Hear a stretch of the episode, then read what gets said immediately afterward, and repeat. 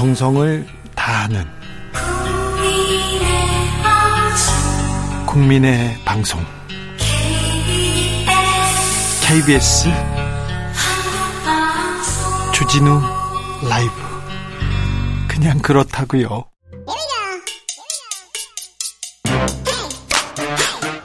뉴스를 향한 진지한 고민 기자들의 수다. 라이브 기자실을 찾은 오늘 기자는 미디어 오늘 정철은 기자입니다. 어서 오십시오. 안녕하세요. 네, 오늘은 어떤 얘기 해볼까요? 어, 이번 주부터, 네, 이번 주 수요일부터죠. 그, TV 수신료, 이 전기요금에서 분리해서 이제 징수를 합니다. 네. 네.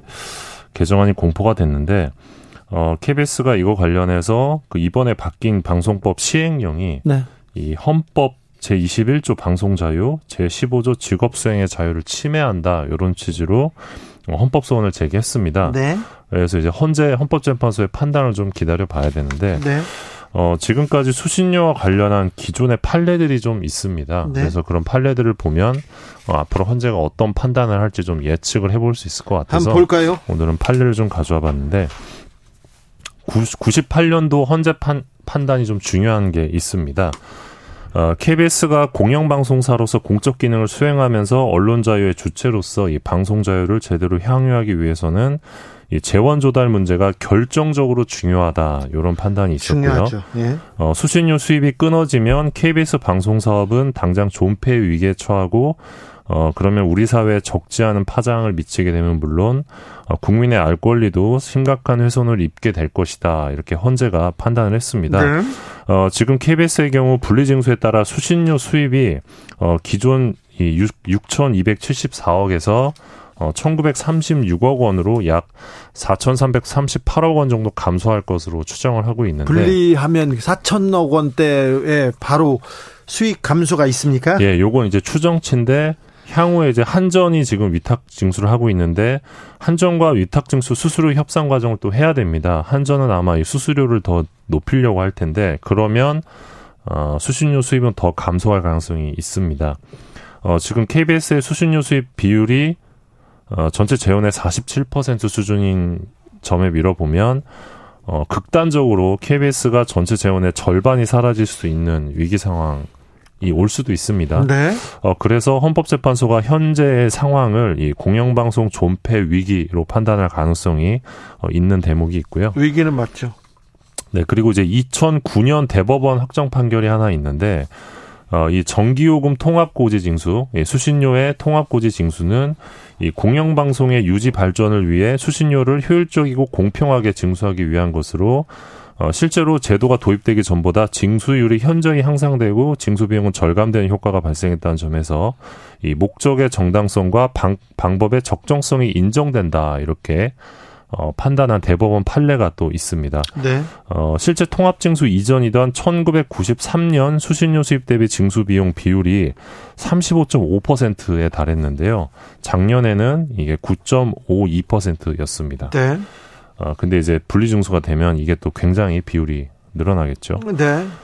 어, 그리고 대법원 판례도 보면 통합고지 징수 자체로 이 재산권의 제한이 발생하더라도 어, 금액 자체가 2,500원으로 소액인 점, 그리고 재산권의 제한이 이 공익적 서비스 실현, 공영방송의 안정적 재원 확보 등 어떤 공적인 다른 공적 이익보다 더 크다고 보기 어렵다 이런 판단도 했는데요. 어, 즉 이제 TV 수상기가 없는 가구들이 분명히 있을 겁니다. 이 가구들이 전기요금과 수신료 통합 징수로 인해서 한 달에 2,500원을 억울하게 내는 경우가 있을 겁니다. 예. 어, 있을 텐데 그 경우가 있더라도 이 통합 징수를 통해서 얻는 사회적 이익이 더 크다고 이제 대법원이 판단을 했던 겁니다. 예. 이런 판례들이 있기 때문에 네. 어, 헌법재판소가 어, 이런 판례들에 좀 기반해서 판단을 하지 않을까 이런 예상을 하고 있습니다. 그래요. 네. 네, 매우 중요한 얘기인데 다음 얘기까지 좀 들을까요? 예, 어, 국민의힘에서 네. 최근에 이제 좌편향 매체 각오하라 아, 이런 메시지를 냈는데요. 좌편향 매체요. 좌편향 예. 매체는 또 누구를 어디를 얘기하는 거지? 국민의힘 마 그 입맛에 안 맞는 곳을 말하는 건가요? 어, 예. 좀 들어봅시다. 박성중 의원이 11일 국회에서 이 서울 양평고속도로 의혹을 두고 어, 김건희 일가의 막대한 이익을 위해 윤석열 정부가 이 최종안을 급하게 조작한 것처럼 가짜 뉴스 음모론 생산에 바쁘다. 이 좌편향 매체들이 어, 끝까지 책임을 물을 거다. 각오하라 이런 경고를 했습니다. 무섭습니다. 예, 이 허위 날조라고 지목한 기사 보면 이제 한결의 기사가 있는데요. 예.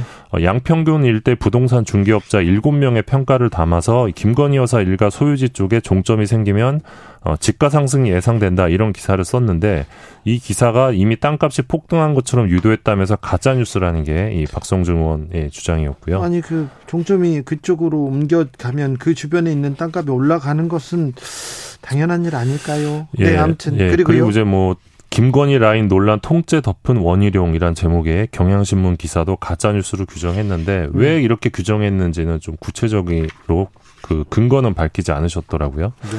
그래서 지금 뭐 오마이뉴스, 노컷뉴스, MBC, JTBC 같은 매체에서 나온 기사들을 지목하면서 어, 민영 사상 책임을 묻겠다라고 경고를 했는데 네.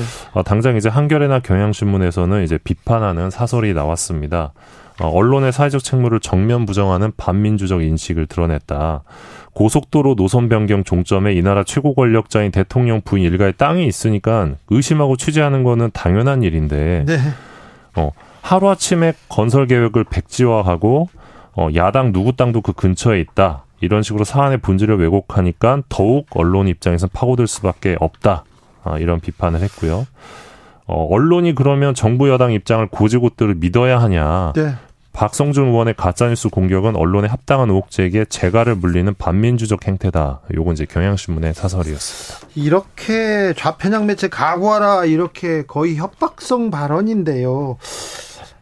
언론 탄압의 한 페이지로 기록될 가능성이 매우 높습니다. 그런데 도대체 왜 국민의힘 의원은 무엇을 위해서 이렇게 큰 목소리를 내고 있는지 저는 이것도 궁금합니다. 네. 예전에 제가요 비리를 고발하러 갔어요. 사기치고 권력형 비리였어요. 비리를 고발하러 갔는데 제 앞에서 경찰한테 전화를 하는 거예요. 음. 빨갱이 기자가 가지고 자기를 괴롭힌다고 좌파 기자가 왔다고 하는데 아니 자기가 잘못해놓고 빨갱이 잘못해놓고 자기가 걸리니까 네. 좌파 기자라는데 아니 왜 그러세요? 저는 오른손잡인데 그렇게 했더니 그분이 그냥 그렇게 얘기하시더라고요. 정부를 비판하면 좌편향 매체라고 생각을 하시는 것 같은데 네. 참 안타깝습니다. 꼭 그런 건 아, 아닌데. 마지막으로 만나볼 이야기는요? 예, 넷플릭스 오리지널 드라마 The Days가 20일 날 국내에 공개됩니다. 네. 어, 후쿠시마 원전 사고 직후 7일간의 이야기를 다룬 8부작 드라마인데 네. 앞서 6월 1일 날 전 세계에 이미 공개가 됐습니다. 아, 그래요? 예, 그래서 넷플릭스 비영어권 TV 부분 시청 시간 1위를 기록하기도 했는데 왜 우리나라만 이렇게 서비스가 늦어졌죠? 예, 그래서 늦어지면서 어 일본의 후쿠시마 오염수 방류와 관련된 것 아니냐 이런 의혹도 제기된 바 있습니다. 근데 이건 이제 우리나라 상황이 좀 특별한 게 있었는데요. 6월부터 OTT 사업자가 자율적으로 영상물 등급을 정하는 방식으로 개편이 됐습니다. 근데 일본 콘텐츠의 경우는 기존대로 영상물 등급위원회 심의를 받아야 하는 것 아니냐 이런 입장이 나오면서 네. 예, 관련 논의 법률 검토로 좀 이렇게 개봉이 늦어졌다, 공개가 늦어졌다 이런 설명이 후쿠시마 오염수 방류 관련된 더 데이지가 이렇게 공개된답니다. 체르노빌 사건을 그 기반으로 했던 그 드라마 체르노빌 굉장히 인상 깊게 봤어요. 아유, 매우 잘 봤습니다. 예. 명작이었습니다. 그런데 명작이죠. 체르노빌도 예. 함께 보셨으면 좋겠습니다. 그러니까 수많은 기사보다 가치 있는 드라마였다고 생각을 하거든요. 네. 체르노빌이. 그래서 네. 체르노빌 5부작인데 5부작을 보시고 The Days를 보시면 훨씬 더 예. 맞아요. 예. 언제 어떻게 이런 컨텐츠, 영화, 드라마가 어떨 때 보면 수많은 기사보다 훨씬 더 효과 파급력이 예, 커요. 맞습니다. 그래가지고 저도 만들었다가 힘들었습니다. 자, 정철운 기자 감사합니다. 고맙습니다. 김주현님께서 충북 진천군 광혜원도 하늘에 구멍 난 것처럼 비가 많이 옵니다. 지금 좀덜 오는데요. 퇴, 퇴근길, 빗길, 운, 안전 우선 운전하셔야 됩니다. 이렇게 얘기합니다. 교통정보 알아보고 가겠습니다. 유아영 씨.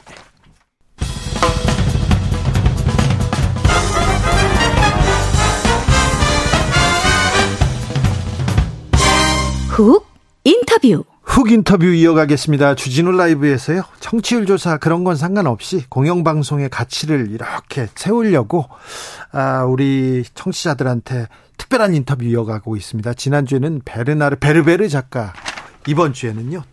더 특별한 분 모셨습니다. 명성황후, 렌트, 시카고 명작들을 만드신 박칼린 음악 감독 모셨습니다. 감독님 안녕하세요. 안녕하세요. 네, 잘 지내시죠? 네, 잘 있습니다. 요즘 어떻게 지내세요? 요즘 새로운 신작 연습 갓 시작해서 되게 네. 뜨거운 마음으로 살고 있고요. 네. 그리고 또 내년까지도 신작 들 창작 네. 창작 뮤지컬도 준비하고 있어서 되게 네. 행복하게 살고 있습니다. 그렇습니까? 그런 거 준비하면 막 행복해요? 엄청 행복해요. 스트레스 안 받습니까? 전 아, 아니요. 그 스트레스도 스트레스가 스트레스로 남으면 문제인데 네. 스트레스를 풀면 네. 어마어마하게 행복 한 걸로 가잖아요. 아 그렇습니까? 네. 네. 문제를 풀면 좋잖아요. 문제를 풀어야 되는데 문제를 안 푸니까요. 네. 백지화하니까요. 자 감독님 걸그룹 관련된 일, 예, 뭐 어떤 어떤 걸그룹이요? 네, 이게 걸그룹이라고 하면 저희가 현대 용어로 걸그룹, 케이팝 쪽을 알고 있는 거잖아요. 그런데 그렇죠. 걸그룹들이 있기 전에 그 조상들은 그 선배들은 누구였을까? 네. 그래서 한때 한 십수년 전에 사실은 이렇게 한국 음악 그 뮤지컬 뭐 배우들 선배들을 지켜보다가 아 이분들이 잠깐만 한국에 역사 속에 계셨네. 오호. 오늘날 걸그룹들이 저렇게까지 외국에까지 알려지고 이런 파워를 가지기까지 그 전에 그럼 누가 있을까? 있었을까 해서 1930년부터 30년부터 1980년까지에 네. 그 사이에 한 350 개 넘는 그룹들이 있었어요. 아, 그렇게 시스터스, 많았어요? 네, 네, 많았었어요. 근데 그 중에 저희가 최초의 걸그룹과 80년대까지의 이 정말 네. 아날로그 네. 음악, 네. 음반으로서 이, 이 정말 이 도넛판으로 승부를 했어야 됐던 사람들, 네. 한 방에 녹음했어야 됐던 사람들, 무대 위에서 편집 없이 정말 라이브로 그 목소리에 그 음악을 다 performing을 해내야 됐던 정말 헤로인들, 네. 가수들. 그 한 여섯 팀들, 저고리 시스터즈, 뭐또 우리가 알고 있는 지금 이 시스터즈 울릉도 트위스트의 이 시스터즈 네. 희자매 네. 어뭐 코리아 키튼즈의 윤복희 선생님 계셨던 코리안 키튼즈 그들의 음악을 그 공연을 재현을 하기도 하고 다큐멘터리도 아닌 역사를 같이 동행을 하면서 쇼 뮤지컬을 지금 만들고 있습니다. 아, 지금 케이팝이 세계에서 인정받는데 그 케이팝을 낳은 그 전 세대의 네. 그 걸그룹 걸그룹 누나들이라고 해야 돼, 할머니라고 해야 되는지 선배님들, 선배님들, 헤로인들, 한국 아, 음악 역사의 정말 여걸들. 근데 그분들의 음악성, 그 깊이가 이, 상당했습니까? 네, 왜냐하면 음, 그뭐 이난영 선생님 목포의 네. 눈물 네. 그렇게 다 알고 있죠. 근데 그분이 그 시대에 살아남기 위해서 했어야 됐던 음악들과 그 다음에 또 자식들이 살아남기 위해서 했던 음악들 그 나왔던 음, 그 그룹들 한국의 최초의 여 걸그룹의 프로듀서로 알려져 있거든요. 이난현 네. 선생님은. 아, 그래요? 네. 그게 공식적으로 역사에 그렇게 돼 있어요. 아, 그 저는 목표는만 알았네요. 그렇죠. 그 본인은 솔로를 그렇게 했지만 네. 자식들과 사 어, 그, 조카로 네. 그룹을 만들어서 한국의 첫 프로듀서라고 알려져 있고요. 네. 그렇지만 이제 음반 시대가 그때 처음 시, 들어오기 시작했잖아요. 예. 추금기가 고종왕이 처음으로 추금기를 들었던 한국 사람이기도 하고 그 당시에 그 20, 30년대와 40년대가 추금기가 생기면서 라디오가 한국에 들어오면서 음악이 바뀌기 시작했던 첫 시작. 네. 그래서 우리가 오늘날 알고 있는 이 가요까지 오게 되는데 판소리랑 민요나 이런 거는 조금 이제 사이즈가 줄어들기 시작하고 근데 그때의 첫 걸그룹 저고리 시스터즈에서부터 um, 이 시스터즈는 한국에서 한국을 지켰던 한국 사람들의 마음을 움직였던 정말 화음과 음악성이 좋았던 팀으로 알려져 있고요. 네. 또뭐 바니걸즈 다다 각자의 이야기들이 있잖아요. 첫 쌍둥이 팀으로서 네. 쌍둥이에 대한 그 인식을 좋게 만들어 줬었던 정말 유쾌한 팀과 가장 섹시하고 예뻤잖아요. 바니걸즈는 네. 뭐 검은 장미 노래를 부르고 네, 네. 그러니까 다 각자의 업이 있어요. 예. 그래서 그 업적을 좀 기리고도 싶었고 조명을 받게끔 해드리고 싶었고 우리는 선배의 역사들이 없으면 한국에 또 이런 음악의 힘들이 좀 이만큼 가지 아, 안 가지 않았었을까? 그리고 또 다르게 정말 무대에서 립싱크 안 하고 그대로 그 몸으로 다 해내야 됐었던 사람들. 그래서 라이브 무대에 라이브로 라이브 음, 한 방에 녹음해야 됐던 그 정말 여걸들의 얘기를 꼭 저는 하고 싶었었어요 옛날부터. 감독님의 말만 들어도 지금 작품에 대해서 기대가 커집니다. 아 네, 좋습니다. 그럴라면 네. 좋아요. 좋아, 좋죠, 좋죠. 저희 발언 괜찮았죠. 네. 자 작품 언제 만날 수 있습니까? 네, 9월 3일 저희가 홍대 아트센터에서 9월 3일부터 합니까? 네, 연, 어, 열리고 저희는 음. 지금부터 연습을 벌써 들어갔습니다. 자, 5629님, 박할린 감독님, 오랜만입니다. 반갑습니다. 반갑다는 인사 계속 전해옵니다. 그런데요, 요거 하나 물어볼게요. 전문가니까. 자, 우리 아이돌이 세계에서 사랑을 받잖아요. 네. 그런데 걸그룹도 세계에서 네. 엄청난 지금 각광을 받고 있어요. 네. 어, 걸그룹이 이렇게 왜 세계 사람들이 왜 우리 걸, 걸그룹을 이렇게 좋아할까요? 아, 일단 시각적으로 그리고 또 음악적으로 되게 세련된 음악을 하고 있고 네. 비트 네. 꺾고 너무 잘 준비되어 있고 너무 잘하죠. 네, 너무 잘하고 그리고 한국 사람들이 정말 참 잘하는 것 중에 하나가 트렌드를 엄청 잘 포착하기도 하고 그걸 되게 빨리 업그레이드 시키는 능력이 있는 것 같아요. 네. 그러니까 트렌드를 그냥 포착하는 것만으로 끝날 수가 있잖아요. 근데 네. 포착하고 그거를 업그레이드 시켜서 빨리 또 더 나은 거를 시크하게 세련되게 내놓는 게 한국 이 문화의 힘 중에 하나인 것 같은데 가무악을 좋아하는 나라지 않습니까? 네네. 그 5천 년 역사에 힘이 있는 것 같고, 아 그래요? 네 그런 것 같고 뭐 누구나 한국 사람들 노래 못하는 사람들 누가 있습니까? 누구나 뭐 하나는 뽑잖아요 어디 아, 들어가면. 그렇죠. 네. 그리고 음, 이 훈련 과정, 그 시스템화 지금 돼 있는 것, 그리고 이거를, 그러니까 포장이라는 말은 좀 그렇지만은 그래도 쉽게 설명하기 위해서 정말 잘 포장을 하는 것. 네. 그리고 음악을 정말 잘 만들었다. 훈련 잘 시켜서 에너지를 무대 위에 보여준다. 어, 섹시하다. 의상, 시각적으로 모든 패키지가 완벽하게 지금 잘 준비돼서 내놓았기 때문에 네. 그런 것 같아요. 그런데요, 지금도 케이팝이 인기 있다. BTS가 세계적으로 이렇게 아, 좀 각광을 받는다. 이제 여자 걸그룹까지도 사랑받는다. 이런 얘기 들으면요. 저는 아직도 몰래 카메라 같아요. 네. 이게 케이팝이 사랑받는 세계에서 사랑받는 게 반짝 인기 한 번 온 유행일까요? 아니면 조금 더 갈까요? 되게 되게 괜찮은 질문인 것 같습니다. 아, 네. 아우, 저 감독님. 왜냐하면 저도 그거를 우리가 음악을 하는 사람이거나 무대에 섰을 때 내가 어, 어디까지 살아남아 있을까? 이거를 네. 늘 고민을 하잖아요. 네. 다음 작품까지 갈 수 있을까? 근데 이게 어 세계적인 인기를 갖다라고 했을 때 실은 아마 초창기에 처음 뭐 강남 스타일이나 뭐나 그 앞뒤 언저리 이었을 때는 이게 반짝이라고 할 수가 있었을 그렇죠. 것 같아요. 예, 되게 예, 쉽게. 예, 예. 그리고 그 다음에 뭐가 없었기 때문에. 네. 근데 지금 뭐 블랙핑크나 뭐 BTS 지금 가고 있는 것과 그 다음에 한국 이 한때는 제가 알기로는 관광 나라가 아, 관광의 나라가 아니었어요. 그렇죠. 네, 근데 지금 이제 언어 배우로 들어오죠.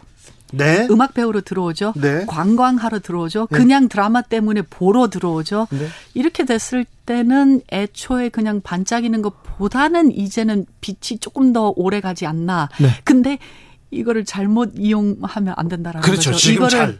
지금 정말 이제 더 quality 높은 네. quality 찾아야 되고 quality 유지해야 되고 네. 이 여기서부터가 트렌드로 남으면 안 되고 트렌드는 지나가는 거니까 이, 이때 뭐가 나중에 명작으로 남을 수 있는 클래식이 돼야 되는 네. 그러면 살아남을 것 같습니다. 저고리 시스터스 잘, 잘, 이런 클래식들이 좀 잘 남아야 될 것 같은데요. 어, 그런데 감독님, 얼마 전에 그 윤석열 대통령이 리투아니아 다녀오셨는데, 리투아니아하고는 특별한 인연이 있으시죠? 저를 보시면 아시는, 아실 수 있는지는 모르겠지만. 보면 예쁘시죠? 어, 반이 리투아니아 아, 전통 그러세요? 순수피입니다. 아, 그러십니까? 네. 그래서 네. 어머님이 리투아니아에서 태어나셨고, 예. 네. 그래서 어, 이번에 좀 특별한 경험을 하나 하게 됐는데, 리투아니아가 2차 대전 이후로 되게 닫혀 있었어요. 아, 예. 또왜 소련 연방국가였잖아요. 그렇죠. 근데 이제 그게 풀려나고, 아마 그 여러 나라 중에 연방국가에서 처음 깨고 나와서 예. 되게 예. 좀 마음 아픈 역사가 되게 많은데, 어, 문학의 나라이기도 하고 네. 음악을 사랑하고 한국하고 되게 비슷해요. 근데 음, 그 뒤로 처음으로 리투아니아에서 전 세계에 우리의 피가 흐르는 사람들이 있는데 왜 우리가 못 챙기고 있지? 예. 그러면서 정부에서 예.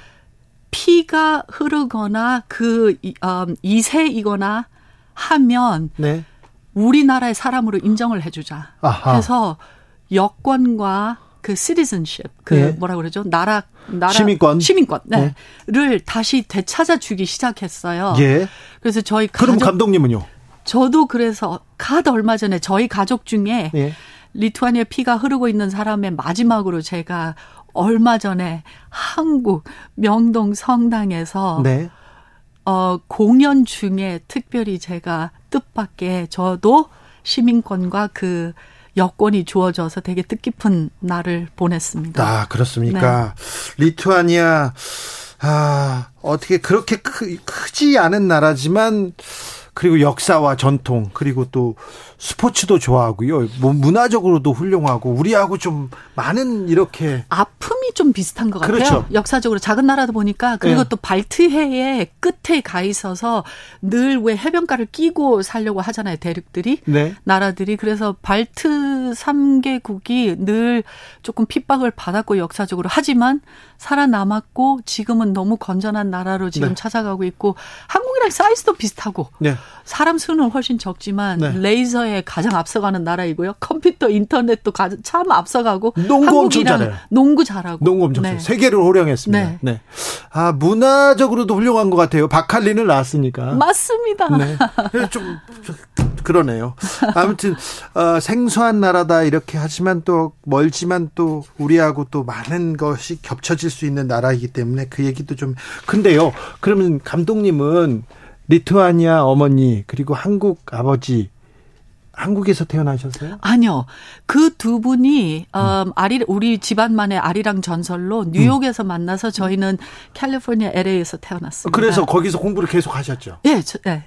대학교까지 나오시고. 대학교를 거기서 하고 대학 원은 한국에서. 한국에 나와서 네. 판소리 공부하시고. 뭐 그냥 한국 국악 작곡을 제대로 똑바로 배워야 아버지한테 욕을 안 얻어먹겠다 생각하고서 공부하러 나왔던 거죠. 미국에서 이렇게 공부하고 거기에서 이렇게 정착했으면 편했을 텐데 더 나의 자아 실현을 위해서 도움이 됐을 텐데 그런 생각도 하셨을 텐데. 그런 생각은 한 번도 안 했고요. 예. 저희 부모님이 참 제가 생각하기에는 정말 이런 말 저희가 하기에는 스스로 좀 민망하지만 참 잘 길러주셨다라고 생각을 하는 게그 네.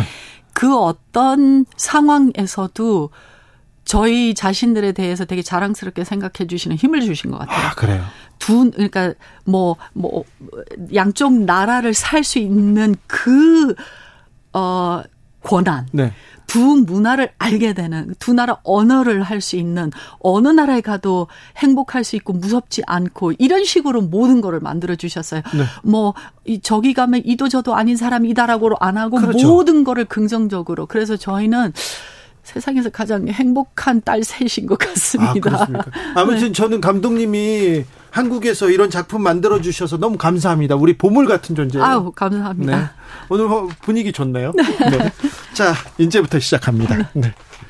뭐, 자, 우리 하고 있지 않았었나요? 뭐를 지금 이제 시작해요? 또 시작할게요. 저 6466님께서 예전에 감독님 그 저기 합창단 이끄셨잖아요. 그 음. 카리스마에 매료됐습니다. 남자의 자격 프로그램에서 네. 합창단을 이렇게 만들었는데 그때 보여준 리더십 대단했었거든요. 주진우 라이브에 나오다니 환영합니다, 감독님. 아, 감사합니다. 자, 리더의 조건에 대해서 물어볼게요. 우리 국민들이 매우 훌륭한 것 같습니다. 매우 성실하고요, 착하고요. 그런데 좀 리더십이 좀 문제다 이런 얘기는 계속 나오거든요. 음. 음. 리더라는 거는 제가 지휘를 하고 네. 뭐 오케스트라를 이끌고 네. 아니면 합창단을 이끌고 그래서 저도 아마 성격은 원래 사람들하고 만나는 거는 별로 안 좋아했을 텐데 어떻게 하다 음악을 하다가 네. 늘그 수석 자리에 있거나 앞에 가 있었어요. 네.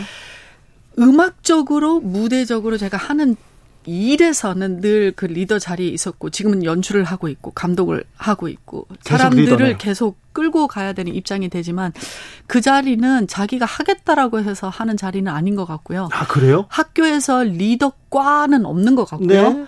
나 리더 되겠다라고 해서 리더 될 수 있는 사람도 없는 것 같은데 그런 걸 배우지도 않습니다. 조건은 뭘 했든 간에 그 리더는 따르는 사람들이 만들어주는 거지. 네. 이 사람이 뭔가를 해서 아 나 저 사람한테 신뢰가 가 있어 해서 따라오는 사람들이 많이 있을 때 우리는 당신을 믿으니까 이거 이게 자연스럽게 생기는 거지. 날 리더 하겠다고 해서 되는 사람은 없는 것 같고요. 아, 네. 그게 그 사람을 리더로 신뢰를 하는 사람들이 그 리더를 만들어주는 것 같아요. 지금 저한테 신뢰가 없어서 아 나 저 연출이 지금 하는 말 못 믿어. 그럼 대본 갖고 계속 따질 거잖아요. 네. 근데 제가 이 대본을 가장 잘 알고 내가 썼고 왜인지를 다 알고 내가 그 사람들을 정말 설득을 하거나 내가 어 약 약을 뭐 약장사를 해서 정말 말을 잘해서 이 사람을 설득을 하거나 어, 아니면 너무 내가 이 내용을 너무나 잘 알고 있고 네. 모든 갈래길을 다 가봐 갔다 와봤기 때문에 내가 이 사람들한테 신뢰가 갈 수밖에 없는 사람이 되거나 했을 때 이 사람들이 날 믿고 따라오는 거지. 네. 날 리더 하겠다라고 해서 할 수 있는 사람은 아무도 없는 것 같고요. 리더가 존재하는 거는 따르는 사람이 있어서 만들어지는 것 같습니다. 명성황후를 몇 살 때 만드셨죠? 스무, 스무 몇 살 때였고요. 20대 때 명성황후를 만들고, 그 다음에 렌트, 시카고, 이제 많은 영화, 많은 작품들을 이렇게 내고, 그리고 많은 얘기를 하는데, 감독님의 말은 그 단원들이나 다른 사람들이 다 고개를 끄덕이고 이렇게 따라오잖아요.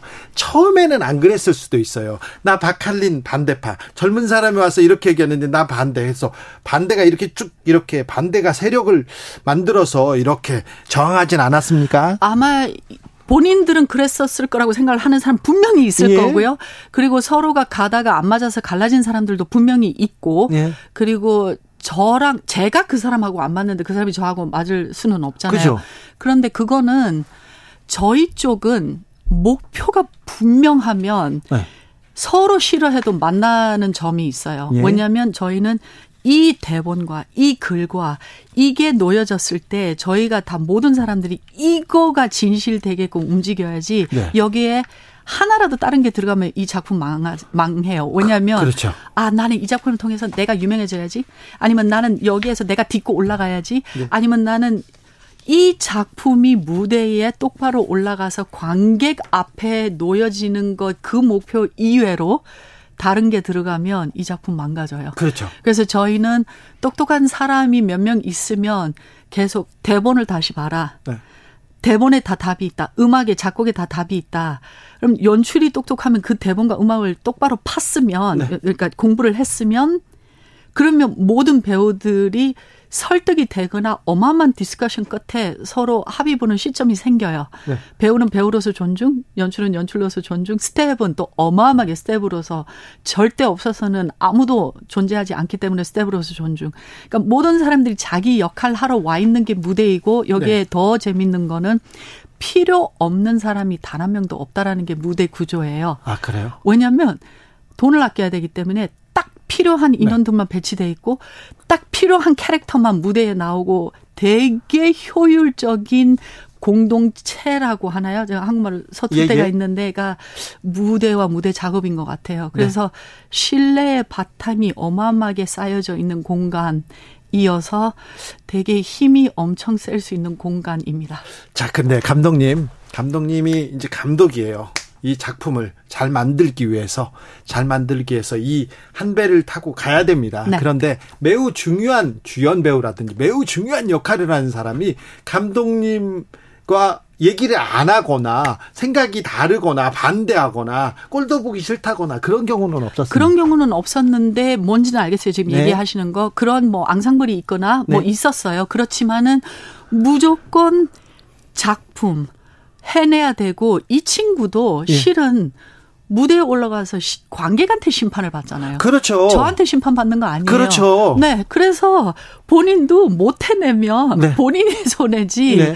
그래서 결국은 자기도 잘 해내기 위해서 모든 그 배를 올라타거나 그 옆에 걸터 앉아 있더라도 저희는 또 똑똑하면 그 배우가 약간 피해 갈 때 끌고 오는 힘이 힘을 만들거나 그 사람이 그 자리에 잘 설 수 있게끔 창의적인 힘을 부리는 거죠. 네, 네. 네. 이종현 님께서 박할린 감독님 존경합니다. 대한민국 국민의 한 사람으로서 존경합니다. 저도 존경하고요. 감독님이 많은 작품 만들어 주시면 좋겠다 이런 생각합니다. 아유.